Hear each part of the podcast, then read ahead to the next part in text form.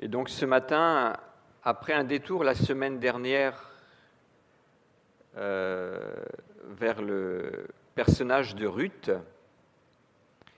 un exemple de foi remarquable, comme l'est celui de Néhémie, nous retournons ce matin dans notre série sur Néhémie. Une série de méditations qui est basée sur ce qu'on peut appeler le livre des mémoires de Néhémie.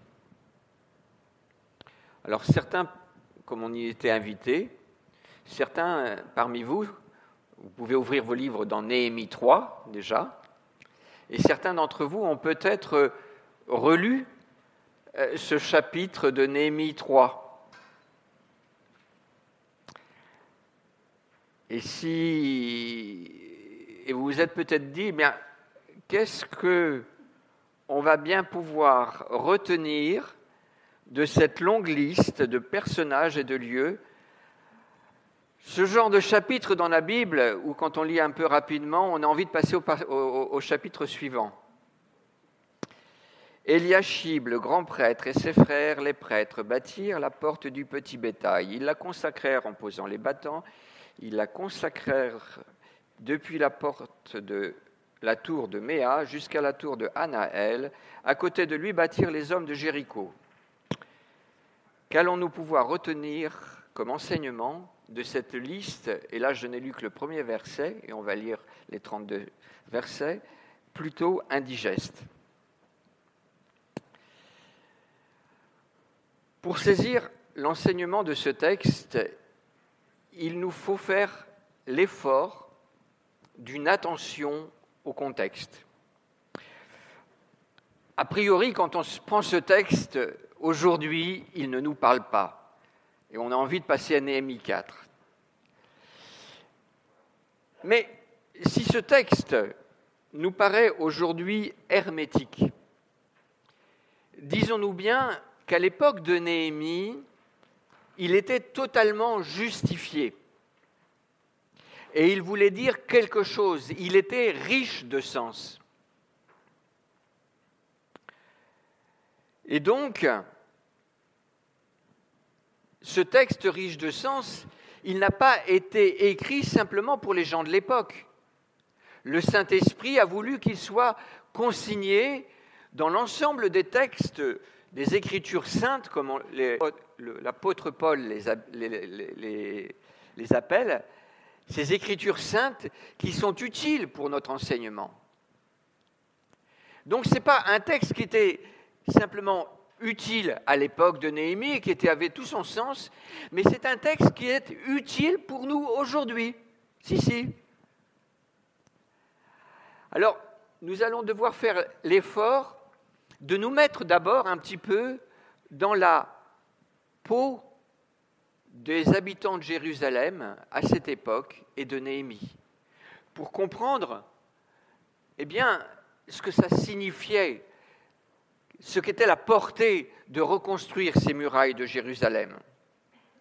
Et nous allons le faire en rentrant dans l'histoire et, en essayant de comprendre qu'est-ce que c'était que ces murailles de Jérusalem, qu'est-ce que c'était que cette ville de Jérusalem, qu'est-ce que c'était que ce travail qui était à faire?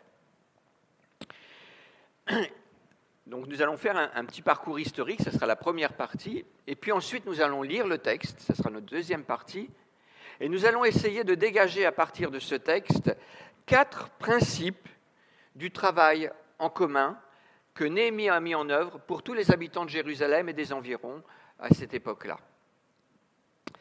Et ensuite, eh bien, nous retournerons à notre époque, aujourd'hui, en 2022, le 6 mars, dans notre église du Drac, et qu'est-ce que signifie cette histoire et ces principes pour nous aujourd'hui? Alors, je vais commencer en vous montrant quelques cartes. Vous voyez ici, euh, donc, ici, c'est ce à quoi correspond aujourd'hui les murailles de la ville de Jérusalem. Si vous allez visiter Jérusalem, vous avez ce qu'on appelle la vieille ville. Et la vieille ville, eh bien, ce sont des murailles qui font à peu près, en gros un carré, qui fait un kilomètre sur un kilomètre sur un kilomètre. Cette ville de Jérusalem est une ville très ancienne. Elle est sans doute vieille d'au moins 4000 ans. 4000 ans, c'est beaucoup pour une ville. Hein Grenoble, Gracianopolis, 2000 ans. Jérusalem est une ville vieille d'au moins 4000 ans. Les fouilles attestent de l'antiquité d'une ville cananéenne, d'une sorte de cité-État. Et la Bible, cette cité-État s'appelait la ville de Jébus. Et on en a un témoignage dans la Bible parce que à l'époque d'Abraham, donc vers 1800-2200 avant Jésus-Christ, eh bien, il y a eu une rencontre entre Abraham et le roi prêtre de cette ville de Jébus qui s'appelait Salem, le roi prêtre Melchizedek. Et la, Bible fait le rapprochement et là identifie Salem et Jérusalem. Vous trouvez ça au psaume 76, verset 3. En 1000 avant Jésus-Christ, cette ville a été conquise. Elle était réputée imprenable. Et vous voyez le texte de, de Samuel. Les habitants de Jébus regardaient l'armée des Israélites en rigolant du haut des murailles. Parce que, et alors là, vous voyez la cité de Jébus, à l'époque où elle a été euh, conquise par David, beaucoup plus petite que la ville actuelle. Mais par une ruse, cette ville imprenable, imprenable entre autres parce que les murs, vous imaginez euh, des vallées très encaissées, avec des, pans de, collines, un peu comme certains coins de la Bastille. Et puis, sur ces pans de collines où il faut se tenir au terrain pour monter, partaient les murailles. Donc, euh, c'était très difficile d'attaquer cette ville-là mais par une ruse et en rentrant entre autres par la source du Guillon, qui, euh, permettait aussi à cette ville de tenir euh, des sièges, eh bien, les soldats de David sont rentrés dans la ville et ont pris la ville.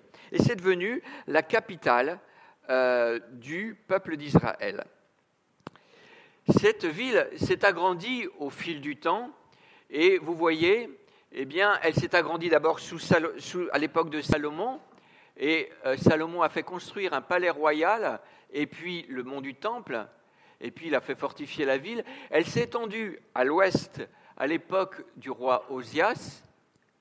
Et puis, au moment de l'invasion assyrienne en 700 avant Jésus-Christ, euh, Ézéchias a fait fortifier euh, le reste de la, là où la ville s'était étendue. Et ces fortifications avec la grâce de Dieu, ont permis à la ville de résister en 700 avant Jésus-Christ à l'invasion assyrienne.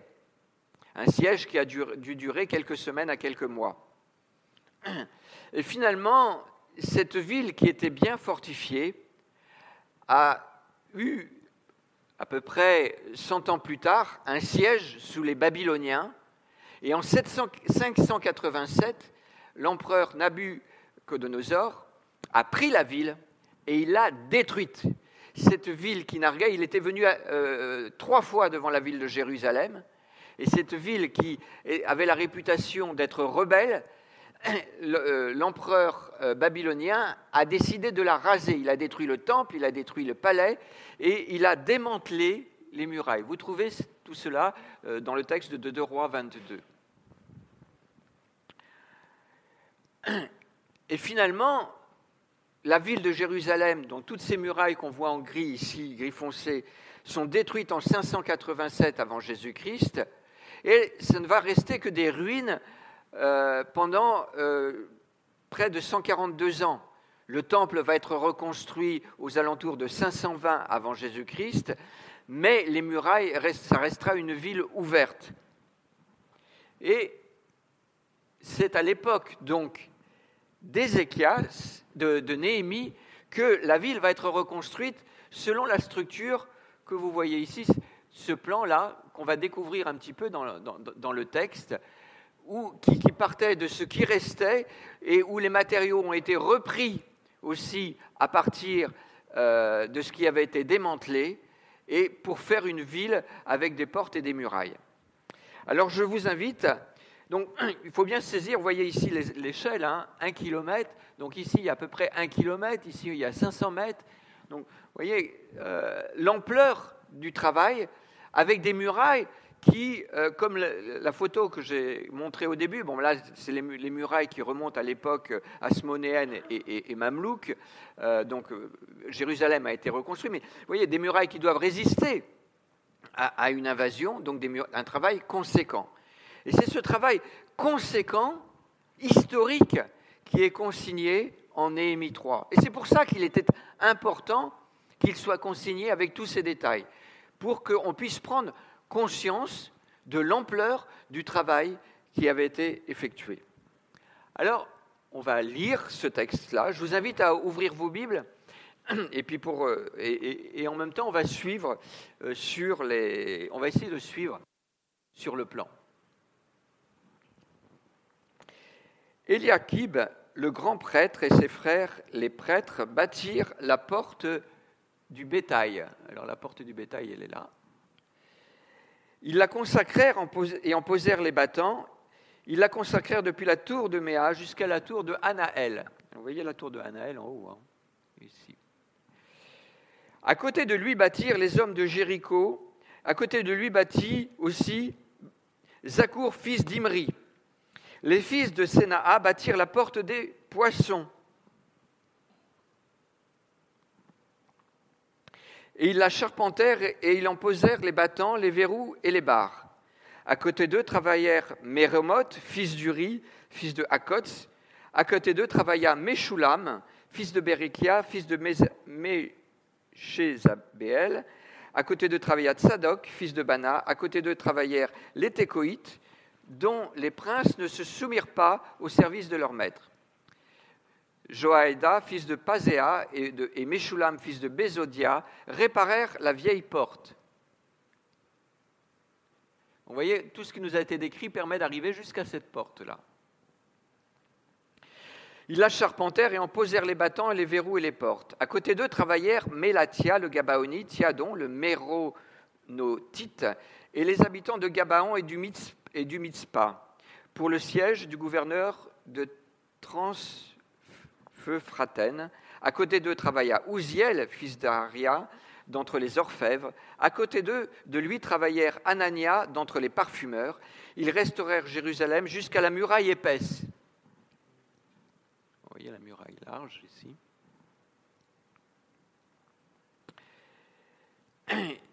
Euh, jusqu'à la muraille épaisse, j'ai perdu. Verset 9. À côté d'eux travailla Réphaïa, fils de Our, chef de la moitié du district de Jérusalem. À côté d'eux travailla, à côté de la maison, Yedaya, fils de Harumaf. À côté de lui travailla Atouche, fils de Hashabnia. Un autre secteur et la tour des fours fut réparée par Malkia, fils de Harim, et par Ashub, fils de Pataya. Alors, euh, d'ailleurs, j'ai oublié d'avancer sur le texte. Et nous sommes donc à la tour des fours, ici. À côté d'eux travailla Shalom, fils de Lol-Esh, chef de la moitié du district de Jérusalem, avec ses filles. Hanoun et les habitants de Zanoa réparèrent la porte de la vallée.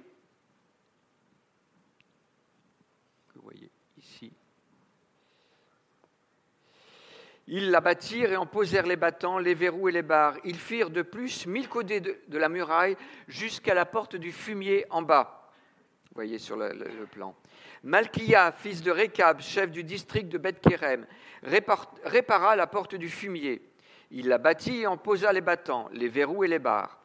Chaloun, fils de Kol Osé, chef du district du Mitzpah, répara la porte de la source. Il la bâtit et la couvrit et en posa les battants, les verrous et les bords. Voyez la porte de la source ici. Euh, c'était le verset. Il fit de, plus la muraille du réservoir de l'émissaire, près du jardin du roi, jusqu'aux marches qui descendent de la ville de David. Alors après, ça devient plus compliqué parce que il y a plein de petits euh, détails qui sont donnés. Derrière lui, Néhémie, fils de Hasbouk, chef de la moitié du district de Beth-Sour, travailla jusqu'en face des, tombeaux de David, jusqu'au réservoir artificiel et jusqu'à la maison des héros. Donc là, il remonte. Derrière lui travaillèrent euh, les Lévites, Réhoum, fils de Bani. À côté de lui travailla dans son district, dans Achabia, chef de la moitié du district, du district de Keïla. Derrière lui travaillèrent les frères. Bavaï, fils de Enadad, chef de la moitié du district de Keïlia. À côté de lui, Ézer, fils de Josué, chef du Mitzpah, répara un autre secteur en face de la montée de l'arsenal à l'encoignure. Donc on arrive à, remonter un peu tous ces, à, identifier tous ces endroits. Derrière lui, Baruch, fils de Zabaya, répara avec ardeur une autre partie, depuis l'encoignure jusqu'à la maison d'Eliashib, le grand prêtre. Derrière lui, Méromoth, fils d'Uri, fils de Hakots, répara une autre secteur depuis l'entrée de la maison d'Eliashib jusqu'à l'extrémité de la maison d'Eliashib. Derrière lui travaillèrent les prêtres qui habitaient le district. Derrière eux, Benjamin et Achoub travaillèrent en face de leur maison. Derrière eux, Azaria, fils de Maséia, fils de Hanania, travailla à côté de sa maison. Derrière lui, Binoui, fils de Enadad, répara un autre secteur, depuis la maison d'Azaria jusqu'à l'encoignure et jusqu'à l'angle. Donc l'angle se doit se trouver quelque part par là, je crois. Palal, fils d'Ouzaï, travailla en face de la coignure et de la tour haute qui fit saillie depuis la maison du roi près de la cour du garde. Derrière lui travailla Pédaya, fils de Paréoche, les Tinim, Nitinim, qui habitaient sur l'Ophel. Donc vous voyez là, on remonte l'Ophel. Mon plan est un peu petit, mais vous voyez l'Ophel est ici, on remonte ici. Hein. On va voir ensuite tous ces noms-là qui vont apparaître. Hein. Euh, donc l'Ophel, j'étais voilà, l'Ophel jusqu'à la porte des eaux. Vous, suivez sur le plan en haut. Et j'ai perdu aussi mon texte. vous voyez, c'est important d'amener ces Bibles. Hein. Euh, derrière eux, les Técoïtes réparaient un autre secteur jusqu'au mur d'Ophel. Au-dessus de la porte des chevaux, les, les, prêtres travaillèrent chacun devant sa maison. Derrière eux, Tsadok, fils des mères, travailla devant sa maison. Derrière lui travailla Shemaya, fils de Shekania, gardien de la porte de l'Orient. Derrière eux, Anania, fils de Shemalia, et Hanoun, le sixième fils de Tsalaf, réparèrent un autre secteur de la muraille. Derrière eux, Meshulam, fils de Berekia, travaillèrent en face de sa salle. Derrière, lui, Malkia, d'entre les orfèvres, travailla jusqu'aux maisons des Nétinim et des marchands, en face de la porte de Mifkad jusqu'à la chambre à l'étage qui est à l'angle. Les orfèvres et les marchands travaillèrent entre la chambre à l'étage qui est à l'angle et la porte du bétail. Et nous avons fait la boucle. Bon, c'était un petit peu fastidieux comme lecture, mais mon objectif dans cette lecture, c'est que nous puissions prendre conscience que Néhémie a voulu consigner dans ce texte tout le détail du travail et nous montrer qui a travaillé et comment ils se sont organisés pour ce travail. Au travers de ce texte et de cette réussite, nous découvrons les secrets du succès de Néhémie. Et c'est le titre de notre prédication. Et finalement, ce texte, il nous permet de comprendre comment cette muraille qui est restée comme une ruine pendant plus de 142 ans a pu être reconstruite, parce que le texte nous le dit, en 52 jours. Et j'ai voulu prendre le temps de cette lecture un peu fastidieuse et fouillie, et je me suis perdu dans le texte, mais pour que vous puissiez mieux sentir tout ce travail qui s'est fait, et ça n'a pas pris les quelques cinq ou dix minutes qu'on a lu, pris à faire ce texte, ça n'a pas pris non plus 142 ans, ça a pris 52 jours.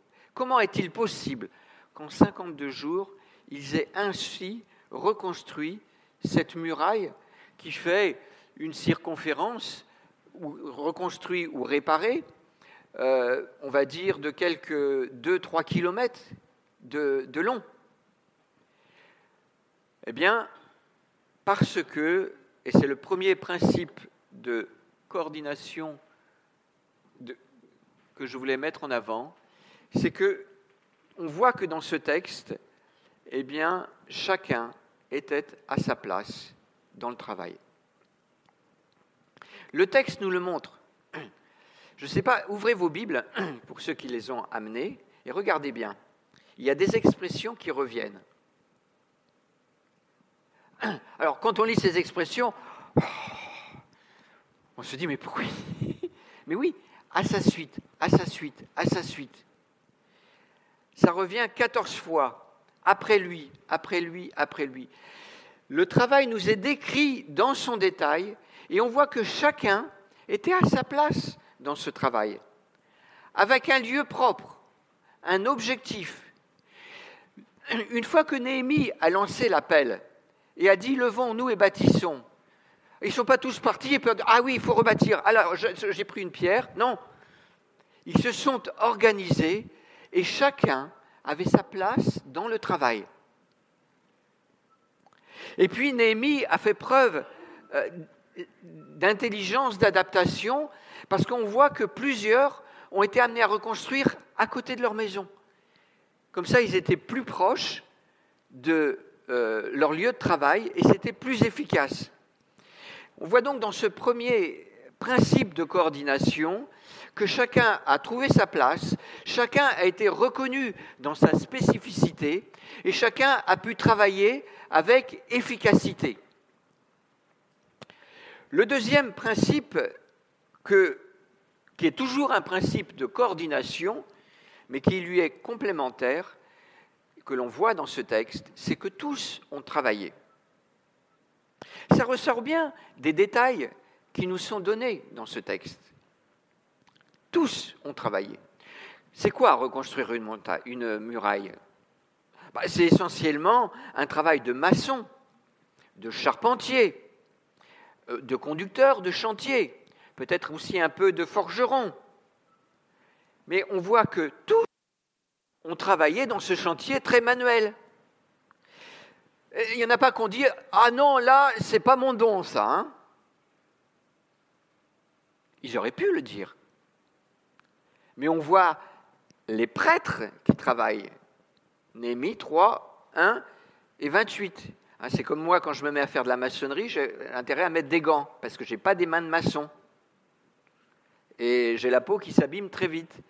Mais bon, les prêtres, ils se sont mis au boulot. Et il n'y a pas eu que les prêtres. Donc les prêtres, les enseignants, les voilà. Les concierges, soldats. Les orfèvres et les parfumeurs. Ah oui, pour un orfèvre et un parfumeur, euh, se mettre à la maçonnerie et à la charpente, ça change de métier. Mais il y avait un besoin, il y avait un travail, et ils s'y sont mis. Et on voit aussi que Néhémie a eu la sagesse d'inclure des personnes qui n'habitaient pas à Jérusalem. Alors je vous invite à faire un, petit travail, euh, je ne donne pas les clés, mais vous pourrez relire. Vous verrez qu'il a invité les Gabaonites. Ça en dit beaucoup. Et je ne vous dis pas ce que ça dit. Vous chercherez. Vous chercherez dans le livre de Josué. Vous chercherez aussi autour de l'époque de David. Il a invité les Gabaonites. Et c'était un choix inspiré. Tekoa, Jéricho. Il est dit aussi que tous ont été appelés, mais tous n'ont pas répondu à l'appel. On voit que les leaders de Tekoa, ça nous est dit en Néhémie 3.5, ben, ils n'étaient pas là. Mais les habitants de Tekoa étaient là. Alors, ça ne veut pas dire que parce qu'il y en a certains qui euh, un peu la jambe, ils se sont arrêtés ou découragés. Non, ils ont continué. Et si vous regardez bien aussi dans le texte, eh bien, en fait, les habitants de Tekoa, ils n'ont pas simplement travaillé dans leur endroit. Après, une fois qu'ils ont fini, ils ont été dans un autre endroit. Et ça, Néhémie a le soin de nous le dire. Hein, il y en a qui étaient un petit peu décevants parmi les habitants de Tekoa, dans les leaders de Tekoa, mais le peuple a bien répondu, a fait son travail, et Néhémie nous le dit. Le troisième principe qui se dégage de ce texte, c'est que Néhémie a voulu consigner et reconnaître ce qu'ont fait les uns et les autres. Et c'est le sens de ce texte. Pour l'histoire et le, nom de ces gens qui ont travaillé sur ces mirailles nous est consigné et on peut encore en parler aujourd'hui. Et puis le travail est reconnu aussi dans sa spécificité. Hein. certains ont travaillé sur mille coudées, alors c'est dit, mais certains n'ont travaillé que sur une porte, par exemple ceux qui ont travaillé sur la porte du fumier, mais c'est dit aussi, le travail est tout autant reconnu. Chacun a fait selon ses moyens, ses disponibilités, mais le travail a été reconnu. Le dernier principe qui ressort de ce texte, c'est un, principe que j'appelle le suivi des décisions. J'aimerais le souligner par le fait que, ce texte en ressort, ce, ce principe ressort du texte, par le temps qui est utilisé. Quand Néhémie nous décrit euh, le travail, il ne nous le décrit pas au, euh, au participe présent. C'est un temps qui peut être utilisé euh, il nous, euh, en hébreu. C'est-à-dire qu'il ne nous le décrit pas en cours, mais il nous en français on l'a au passé simple, et en hébreu c'est au temps de l'accompli. C'est donc, il nous décrit un travail qui a été achevé. Mais disons-nous bien que si ce travail a été achevé, c'est justement parce qu'il y a eu un suivi de décision. Il y a eu au départ un travail d'organisation, un tel tu travailleras là, un tel tu travailleras, vous vous ferez ça, vous vous ferez ça. Il a fallu décider, mais il n'a pas fallu que décider. Il a fallu aussi se mettre au travail et vérifier que ce que l'on a décidé, eh bien, c'est bien réalisé.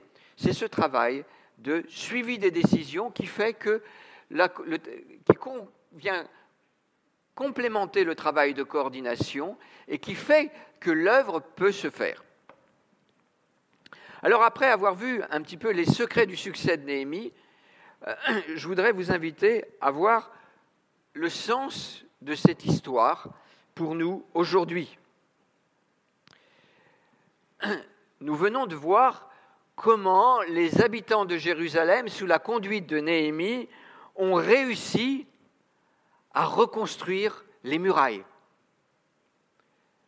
On voit que leur foi a été honorée, qu'ils ont réussi, et on découvre aussi, nous venons voir dans ce texte, comment Néhémie et les leaders se sont organisés pour que cela soit possible et que euh, le travail avance bien.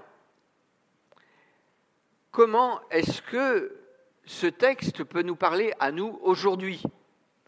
Quelle est la portée spirituelle de cette histoire pour nous.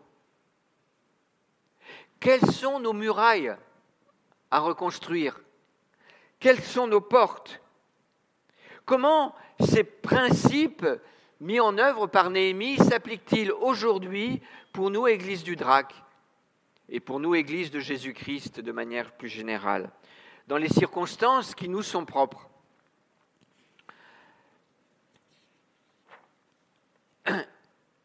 Déjà, dans l'Ancien Testament, les murailles et les portes avaient une portée et une signification spirituelle.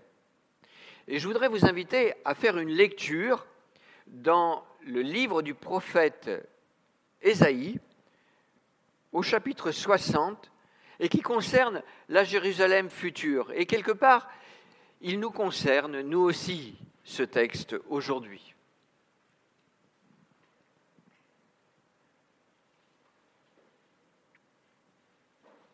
Voilà ce qu'il est dit de Jérusalem. Lève-toi, brille. Ta lumière arrive, la gloire du Seigneur se lève sur toi. Certes, les ténèbres couvrent la terre et une obscurité épaisse recouvre les peuples. Mais sur toi, le Seigneur se lève. Sur toi, sa gloire apparaît. Des nations marcheront à ta lumière et des rois à la clarté de ton aurore. Et on saute au verset 16. Tu suceras le lait des nations, tu suceras la mamelle des rois. Ainsi tu sauras que je suis le Seigneur, l'Éternel, ton Sauveur ton Rédempteur, l'indomptable de Jacob. Au lieu du bronze, je ferai venir de l'or, au lieu du fer, je ferai venir de l'argent. Au lieu du bois, du bronze, au lieu des pierres, du fer. Pour te surveiller, je mettrai la paix, pour te presser, la justice. On n'entendra plus parler de violence dans ton pays, ni de ravage ou de désastre dans ton territoire. Tu donneras à tes murailles le nom de salut et à tes portes celui de louange. Au verset 1 et 3, nous trouvons la vocation de l'Église avec un grand E l'Église de Jésus-Christ, mais aussi de chaque Église locale, être une lumière pour les nations. Et au verset 16 à 17, nous trouvons une description de cette ville avec aussi le sens de, cette de ces murailles et de ces portes. Les murailles circonscrivent la ville, et cette ville a vocation à proposer le salut de Dieu. Reconstruire les murailles, c'est permettre à ce que la ville existe, qu'elle soit effectivement une ville où la paix et la justice de Dieu sont proposées et où son salut peut être proposé et reçu. Ces portes sont appelées dans le texte d'Ésaïe louanges. Elles sont des occasions d'action de grâce car elles permettent d'entrer dans la ville. Quelles sont nos portes aujourd'hui à l'église du Drac? Je vous proposerai qu'elle soit au nombre de cinq, selon ce que l'Église a discerné et médité au fil des années. Elle ne s'appelle plus aujourd'hui porte des brebis, porte de la vallée, des portes où on pouvait rentrer, porte du fumier, qui est plutôt une porte dont on sort. Le but n'était pas d'amener le fumier dans la ville, mais de sortir le, fumier de la ville. C'était une porte dont on sortait, cette porte du fumier, porte des chevaux. Alors comment s'appellent aujourd'hui nos portes?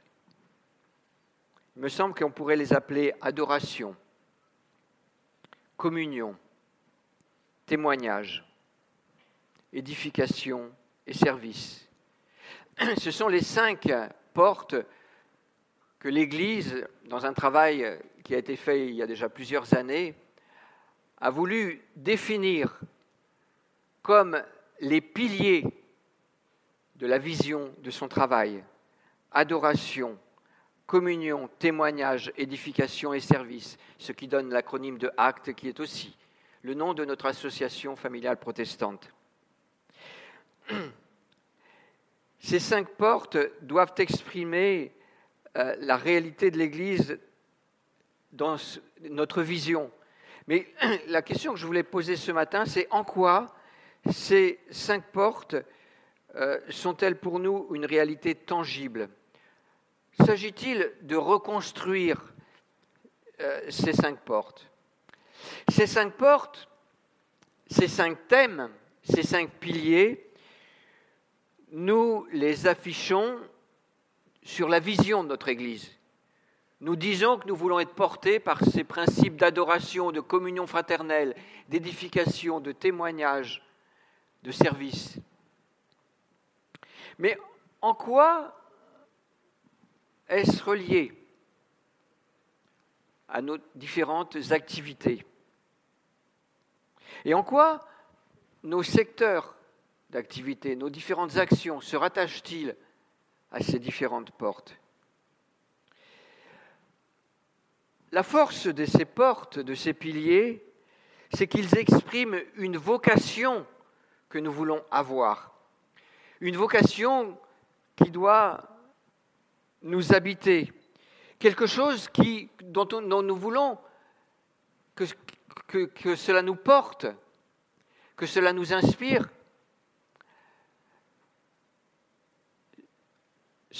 mon propos ce matin n'est pas de dire que ces portes n'existent pas qu'elles sont détruites et qu'elles sont à reconstruire, mais qu'elles sont à fortifier, à reconnaître comme des portes d'entrée pour nous par lesquelles nous construisons notre vie d'Église au jour le jour. Comment, sommes-nous rentrés ce matin dans ce culte? Par quelle porte sommes-nous rentrés ce matin dans ce culte? Avec quelle intention forte sommes-nous rentrés ce matin dans ce culte. Il y a certes la porte d'adoration, mais il n'y a pas que la porte d'adoration. La porte de la communion fraternelle. Peut-être la porte du témoignage, dans la mesure où ce matin des amis nous rejoignent qui découvrent l'Évangile. La porte de l'édification, ce temps que nous vivons, ce temps que vivent aussi les enfants, et la porte du service. Avons-nous conscience de rentrer par ces portes, de se dire, ah oui, là, je suis dans cette porte de l'adoration. Je suis en train de parler de l'intention, de l'intentionnalité de ce que nous faisons dans ce que nous faisons. Nous ne voulons pas faire pour faire, mais faire en visant le but. Faire en étant habité par notre vocation d'adoration, de communion les uns avec les autres, de témoignage de l'Évangile, d'édification de l'ensemble du peuple de Dieu et de service dans l'Église et par l'Église pour le monde.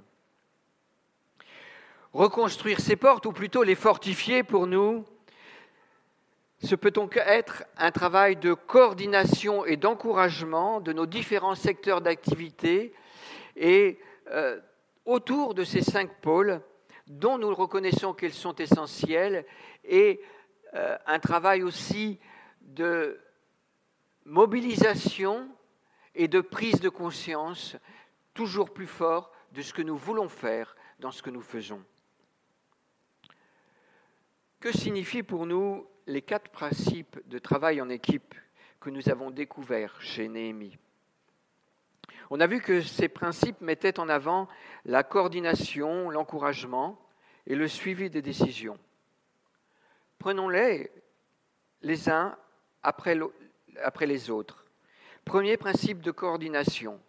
Chacun est à sa place dans ce travail, avec un lieu propre et un objectif qui lui revient. Au travers des différents secteurs d'activité de l'Église, chacun d'entre nous doit pouvoir trouver sa place. Mais pour que cela soit possible, eh il nous faut continuer à travailler sur la définition et la coordination des différents secteurs d'activité. Les principes d'inscription dans une activité ou de plusieurs activités de responsables d'activité, de référents de, secteurs d'activité, de conseils d'église doivent continuer et d'administration doivent continuer à être affermis et à se fortifier dans la coordination. Venons-en au deuxième principe de coordination. Excusez-moi. Tous ont travaillé. Tous ont travaillé.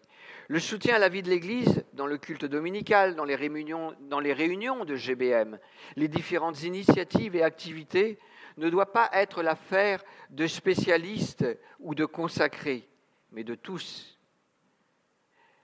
Et revenant au premier principe, chacun à sa place. Troisième principe, l'art de l'encouragement. Nous ne soulignons sans doute jamais assez l'importance de l'encouragement responsabilité des responsables, mais aussi de chaque membre de l'Église, de nous encourager les uns les autres, les uns dans un encouragement réciproque. Alors, j'aimerais un peu le mettre en pratique ce matin et peut-être souligner deux choses qui m'ont interpellé. Je voulais remercier Jean-Marc, je l'ai déjà fait la, semaine dernière, euh, il y a 15 jours en prêchant sur Néhémie 2, mais Jean-Marc nous a conduits dans cette série sur Néhémie, ce choix du livre de Néhémie. Et au fil des prédications que nous menons, je me rends compte combien ce choix a été inspiré et combien ce choix est important pour, pour nous, ce livre était, est bienvenu pour nous dans notre réalité de vie d'Église, là où nous en sommes aujourd'hui. Alors merci Jean-Marc d'avoir euh, proposé ce livre que beaucoup d'entre nous euh, euh, dont beaucoup d'entre nous ne soupçonnaient pas la richesse. Je voulais aussi remercier ce matin toute l'équipe de louanges qui nous a conduits de manière simple mais forte et profonde dans un temps de recueillement devant le Seigneur. Merci pour vos dons que vous mettez au service de l'Église. Quatrième principe, le suivi des décisions. Il ne suffit pas de décider de faire quelque chose. Encore faut-il veiller à ce que l'action soit menée à terme. Et c'est un défi qui prend encore plus d'importance quand nous savons que Jean-Marc, qui travaillait à euh, cette coordination, va prendre sa retraite fin juin. Notre nouvelle manière de fonctionner ensemble ne doit pas être basée simplement sur la bonne volonté, mais sur la rigueur. La coordination, ça ne s'improvise pas, ça ne se, cueille pas euh, comme, la fleur euh, le long d'un chemin, ça se travaille nous répondons souvent présents quand il s'agit de décider quelque chose. Et même quand nous faisons des textes, hein, nous, je vois au niveau des, cercles des responsables, euh, on, a toute notre attention, et c'est important aussi, sur les virgules, sur les, sur les mots, sur le choix des mots. Mais il ne suffit pas simplement de décider. Parce que décider, ça peut être que du vent. Encore faut-il faire ce que nous avons décidé. D'où l'importance de tout ce travail de suivi des décisions. Pour que nos décisions ne soient pas simplement des décisions, mais des paroles suivies des faits qui permettent à la vie de se manifester au milieu de nous. Nous nous devons d'être pratiques dans nos décisions et de les mener à leur terme, comme le firent en leur temps les habitants de Jérusalem sous la conduite de Néhémie. Et j'aimerais dire que c'est un défi à notre époque moderne où nous sommes débordés d'activités et d'occupations, vite rappelés par nos obligations familiales, de travail ou de loisirs, à nous rester coordonnés et persévérants dans notre travail de communauté pour l'avancement du règne de Dieu dans l'Église et par l'Église. Nous ne voulons pas d'une Église avec plusieurs hommes orchestres qui jouent diverses partitions dont on espère qu'elles s'accorderont. Mais nous voulons d'une Église fonctionnant comme un orchestre, avec ses cordes, ses vents, ses bois, ses cuivres et ses percussions, et qui, sous la conduite du divin maître, joue sa belle partition. Je voudrais vous inviter à le prier.